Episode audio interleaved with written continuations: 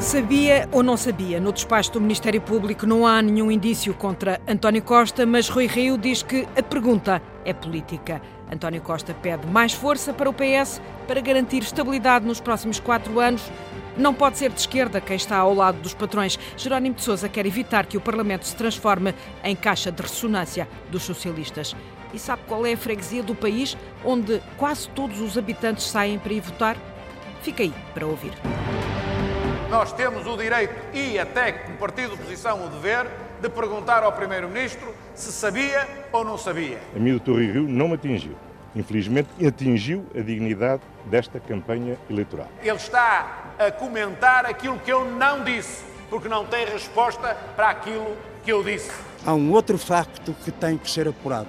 Se o ex-ministro prestou ou não falsas declarações perante a comissão de inquérito. Pardais é a freguesia mais pequena do Conselho e a que mais saiu de casa para votar nas legislativas de há quatro anos. É a única altura em que se veem todos uns aos outros. Inviabilizem pelo seu voto qualquer solução de maioria de esquerda.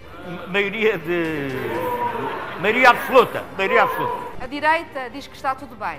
O PS diz que está mal, mas não quer fazer nada. Não pode ser de esquerda quem se põe do lado do patronato? Eu posso cair, mas caio de pé. E maldosamente disseram logo: olha, ele já está a dizer que pode perder as eleições e cai de pé. Não era nada isso que eu estava a dizer. O despacho de acusação do Ministério Público foi conhecido ao fim da manhã de ontem. Rui Rio, o líder do PSD, começou por dizer que era gravíssimo e remetia para mais tarde uma reação, depois de ler o documento do Ministério Público. E é já ao fim da tarde que Rio dispara. Eu entendo que o Dr. António Costa tem de responder a questões como estas que eu aqui pus. Admito até que outros partidos queiram colocar também outras questões. Para mim, esta é claro: sabia ou não sabia? E não vejo como, dizendo que sim a uma e que não a outra, seja ela qual for, não tenha aqui responsabilidades. Porque ou sabia, e então sabia é conivente no, no, nestes factos que vêm relatados na acusação nem todos aqueles que vierem a ser provados, mas não pode ser tudo mentira. Não, ninguém acredita que seja tudo mentira. Poderá não ser tudo verdade, mas tudo mentira também não é de certeza e é suficientemente grave. Se não sabe, então o governo não tem articulação nenhuma. Quando não sabe uma coisa desta dimensão, como será as outras?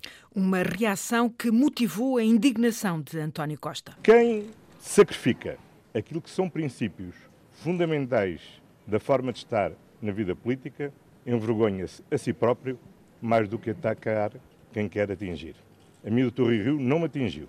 Infelizmente, atingiu a dignidade desta campanha eleitoral. E, sobretudo, temo que tenha desiludido muitos que entendiam o Dr. Rio uma pessoa de princípios que não mudam de dois em dois dias. É que não há nenhum indício nas investigações do Ministério Público de que o Primeiro-Ministro sabia e no frente a frente da rádio Rui Rio até tinha dito que não fazia julgamentos na praça pública. A reação de António Costa obrigou a nova declaração do líder do PSD. Em Leiria, Rui Rio explicou-se e explicou o caso de Tancos é político, já não está em segredo de justiça e, por isso, ele, Rio, tem obrigação de fazer perguntas e os portugueses de tirarem consequências, Ana Isabel Costa. Rui Rio voltou a desafiar António Costa a falar sobre as consequências políticas do caso de Tancos, depois do candidato do PS e primeiro-ministro acusar de não dignificar a campanha. Uma coisa é quando os processos estão em segredo de justiça. Coisa diferente é quando deixa de estar em segredo de justiça e é do conhecimento público. É isso que aconteceu, por exemplo, hoje com o processo de Tancos. Aquilo que o primeiro-ministro diz é ele está a comentar aquilo que eu não disse, porque não tem resposta para aquilo que eu disse. E, portanto, comenta o que eu não disse. Em Leiria, com casa cheia, a maior plateia até agora, 400 pessoas, Rui Rio voltou a repetir as perguntas. Nós temos o direito e até como partido de oposição o dever de perguntar ao Primeiro-Ministro se sabia ou não sabia. E se sabia, obviamente, foi conivente com um crime. Se não sabia, não foi conivente. Mas então ficamos todos a saber que os ministros não dizem ao primeiro-ministro assuntos do maior relevo e que ele tem obrigação de saber. E o líder do PSD diz que as consequências do caso Tancos nas eleições são inevitáveis. Se os portugueses votarem no PS e o Dr. António Costa voltar a ser Primeiro-Ministro, ficam a saber que ele constitui um governo em que os ministros, com a maior das facilidades, não lhe contam exatamente tudo aquilo que de relevante lhe pode acontecer no Ministério. Tancos foi o tema que mais entusiasmou a plateia, durante duas horas, assistiu a uma talk original, em que o convidado, um antigo socialista, Henrique Neto, falou mais que o líder. Rui Rio insiste no pedido de explicações a António Costa pelo CDS. Também já Assunção Cristas tinha pedido responsabilidades. Quer Partido Socialista, quer PCP, quer Bloco de Esquerda foram coniventes com um relatório feito por um relator do Partido Socialista que basicamente branqueava e branqueou toda a a responsabilidade por parte do Governo e por isso o CDS votou contra esse relatório. Eh, já o disse muitas vezes e volto a dizer, o Primeiro-Ministro tem que dar explicações sobre este caso e não pode simplesmente dizer que o caso é da Justiça. À esquerda, Catarina Martins queria evitar que Tancos fosse tema de campanha, mas conhecida a acusação, foi dura na reação. Se o Ministério Público tiver razão, diz a coordenadora do Bloco, é muito grave. Se a acusação do Ministério Público se provar, significa foram ocultados factos à Comissão de Inquérito e houve declarações na Comissão de Inquérito que foram mentira. E isso é gravíssimo. A Comissão de Inquérito não é uma conversa de café, tem um regime específico. A obrigação de dizer a verdade ao Parlamento numa Comissão de Inquérito é uma obrigação forte, protegida do ponto de vista penal. Parece-nos muito grave chegar à conclusão, se o Ministério Público tiver razão, como digo, o processo a Justiça o fará, que responsáveis políticos mentiram numa Comissão de Inquérito. Por isso, Catarina Martins justifica o voto do Bloco de Esquerda às conclusões do inquérito parlamentar ao lado do PS que ilibaram Azaredo Lopes. As conclusões que o Bloco de Esquerda votou na comissão de inquérito eram ajustas face aos factos que eram conhecidos. A acusação do Ministério Público é conhecida hoje, não foi conhecida no tempo da comissão de inquérito. Ninguém pode esconder a gravidade do que está em causa, sublinha Jerónimo de Sousa, ao pedir, também ele, o apuramento de todas as responsabilidades. Apurem-se todas as responsabilidades, em particular as que resultam das gravíssimas acusações que são imputadas ao ex-ministro da Defesa.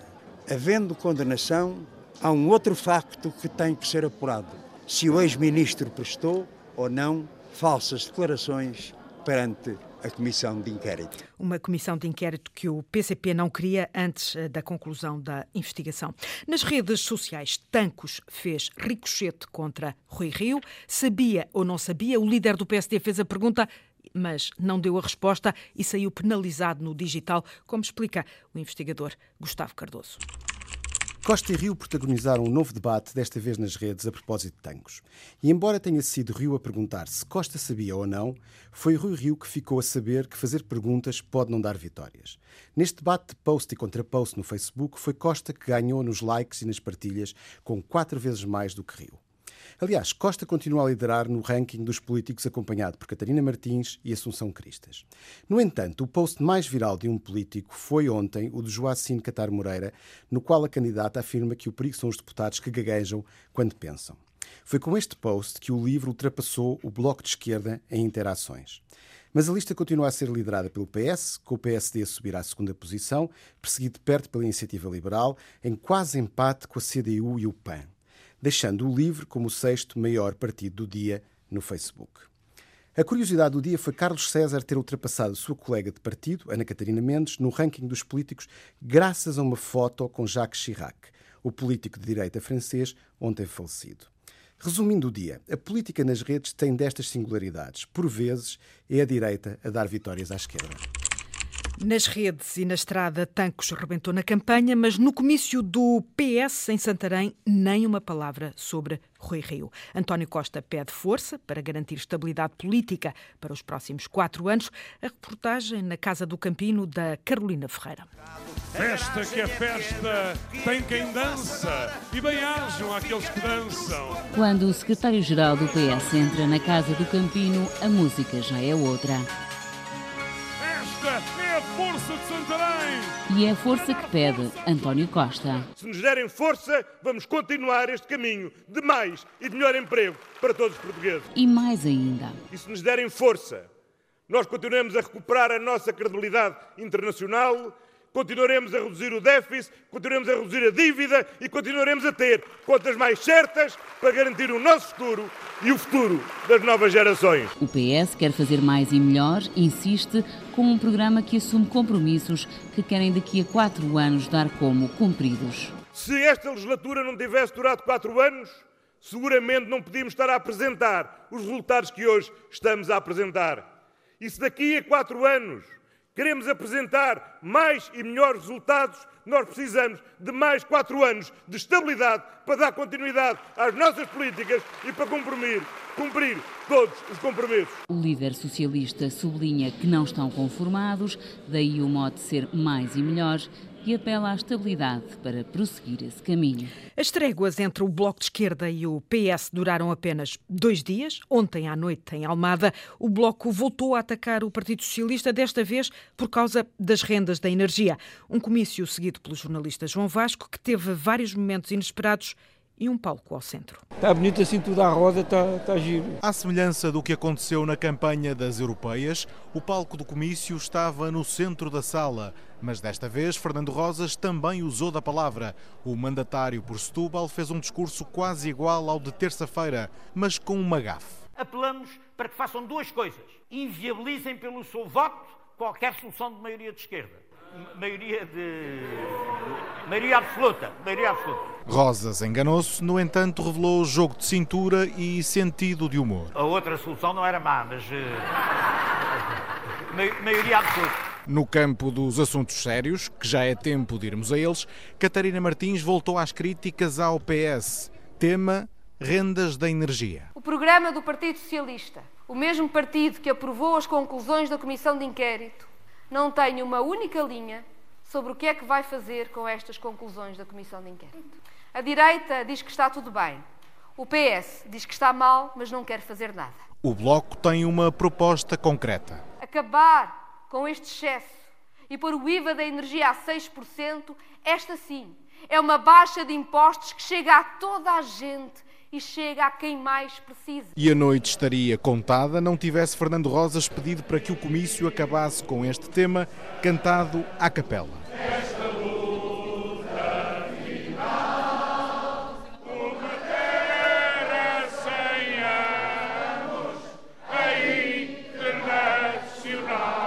Aonde é que já ouvimos isto? No Alentejo, Jerónimo de Sousa acusou o PS de querer uma maioria absoluta para transformar o Parlamento num cartório notarial contra, eh, ou melhor, um cartório notarial com pouco peso, um comício ao ar livre em Serpa, que começou João Turgal com uma interrupção insólita e com música alentejana. A noite de verão em Serpa começou com um jantar com 300 apoiantes, com cante e com um momento atribulado.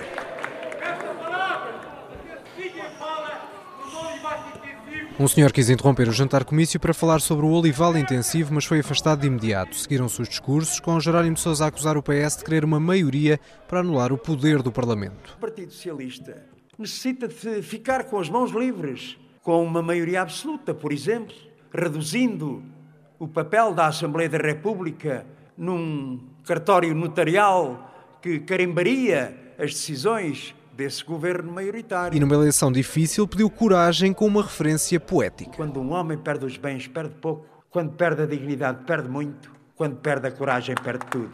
Antes, já João Dias, deputado e cabeça de lista pelo Distrito de Beja, tinha acusado os socialistas de hipocrisia na questão das alterações laborais. O PS, que diz querer combater a precariedade laboral, mas que se junta à direita para promover a precariedade laboral. Um aspecto recorrente na campanha da CDU e que à tarde tinha levado mesmo o líder do PCP a dizer que um PS assim não é um partido de esquerda. O PS que se afirma socialista pode estar ao lado da direita quando se trata de defender os interesses dos trabalhadores.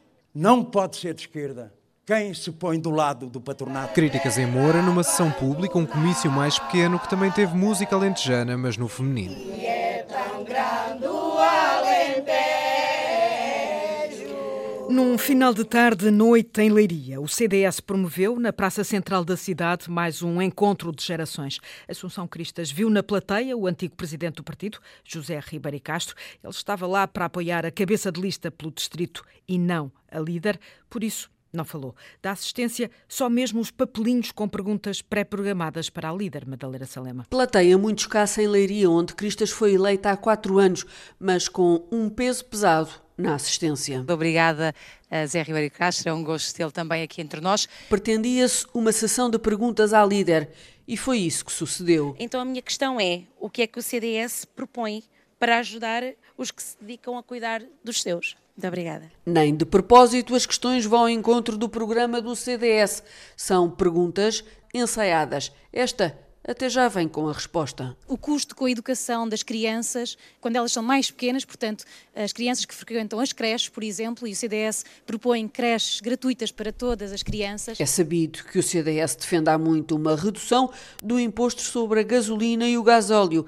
É assim, não é, Elizabeth? Sou Elizabeth, vivo na freguesia do Sota Carpalhosa e vejo todos os dias a minha nora diariamente com problemas de se deslocar para o trabalho por não ter transporte. Como é que o CDS pretende resolver o problema de milhares de pessoas, como a minha nora, que não têm transporte para ir para o trabalho? Muito obrigada. Essa é uma questão que nós também identificamos. Tudo Aliás, demasiado previsível, nem a perguntas sobre tanques falhou. Este encontro de gerações foi fraco, até nos aplausos. O PAN quer deseucaliptar Portugal. André Silva esteve no Algarve, em Monchique, onde há um ano, a Sandy Gageiro, onde há um ano um incêndio atingiu 27 mil hectares. O impensável aconteceu, portanto o fogo circundou totalmente a vila. Ana Nunes, da Associação Monchique Alerta. Os nossos avós diziam que nunca tinha ardido, porque Monchique sempre teve fogos, mas eram fogos, fogos controlados. Em 91, 95, 2003, 2004, 2016 e 2018, cinco ou seis incêndios grandes e basta. O Uwe Handkamp, também da associação e diretor da revista Eco 123. Não sou português, mas nem alemão, eu sou monchiquense. Ambos explicam o rasto que os incêndios provocaram e falam do perigo da monocultura do eucalipto. André Silva ouve atentamente e aproveita para apresentar uma proposta nesta matéria. Tem que se, no fundo, rever e reajustar os planos regionais de ordenamento florestal, porque ainda contém, do nosso ponto de vista, erradamente, uh, muitas áreas uh, de eucalipto previstas. Um dos projetos da Associação Monchique Alerta é a criação de um jardim botânico. André Silva foi convidado a plantar um na mala, o candidato ao PAN ainda levou um brinde recolhido por Ana Nunes. Medronhos! e há muitos no Algarve, sobretudo ali em Monchique, e o medronheiro é visto como um grande aliado na prevenção de incêndios. Legislativas 2019. As campanhas não passam por Pardais, no Conselho de Vila Viçosa, mas esta foi a freguesia do país que há quatro anos mais saiu de casa para ir votar. A repórter Rita Colasso descobriu que ir às urnas, ali, em Pardais, é uma forma de aliviar a solidão. Oh, Odete, ah. queres mais melão? Não, não. Não, não, não, não quero. Tenho lá melão. Muito. Odete tem poesia no timbre. Este lugar é um lugar que, como todas as aldeias, foi ficando despovoado. E como foi ficando despovoado, as casas vão morrendo e vão caindo, e cada vez há menos gente, há menos gente que se harmoniza e há muito menos amizades. Alfacinha, de 80 anos, com raiz em Viseu, deu o coração ao alentejano Luís, nascido aqui ao lado, em Vila Viçosa. Vem parar atrás do homem. O homem como se chama? Eu sou de Vila Viçosa a Luís António Frade Gomes. Terra rodeada por escombros de pedreiras, Pardais foi perdendo as hortas para os mármores. Antes era, era uma coisa toda verde, a começar logo aqui à saída. Mas agora também não, não há gente para trabalhar as hortas, não é? Nem, nem água. Nem água, porque as pedreiras também cortaram a água. Pois, as pedreiras cortaram a água? As pedreiras também cortaram a água. Quando as pedreiras afundam, cortam os nascentes. E eles não deitam o excesso de água que têm, que deviam ser obrigados nos córregos antigos normais. Portanto, fica empoçada. A água não é distribuída. Pardais é a freguesia mais pequena do Conselho e a que mais saiu de casa para votar nas legislativas de há quatro anos. Odete e o marido não votam aqui, mas, sendo de fora, Odete percebe melhor a razão de Pardais votar tanto. Cada um está em seu canto. Praticamente não há convívio. Há só, havia, houve aqui muitos cafés e mais não sei o quê. Acabou tudo. Só há um café lá ao cimo na parte nova. Bom dia, vizinho, bem, cada um vai à sua vida. E, portanto, o e, momento portanto, da votação... O momento da votação é um ponto de encontro. E, portanto, as pessoas vão. É a única altura em que se veem todos uns aos outros. Pardais, a freguesia do país onde a abstenção foi menor há quatro anos. Ao contrário, em Suajo, a norte, uma freguesia de Arcos de Valdevez. A abstenção bate recordes. A repórter Rita Colasso também lá vai. É uma reportagem para ouvir aqui amanhã. E se fosse político, o que faria? prioridades, causas, o que quer para o país. Antena 1 está a ouvir personalidades de diferentes áreas. Político por um minuto. Hoje, Maria João Almeida, 47 anos, jornalista, especialista em vinhos, defende a iniciativa privada, menos burocracia e menos impostos. Há ideias de direita e outras de esquerda que me agradam e por isso custa muito esta coisa de catalogar as pessoas tão taxativamente.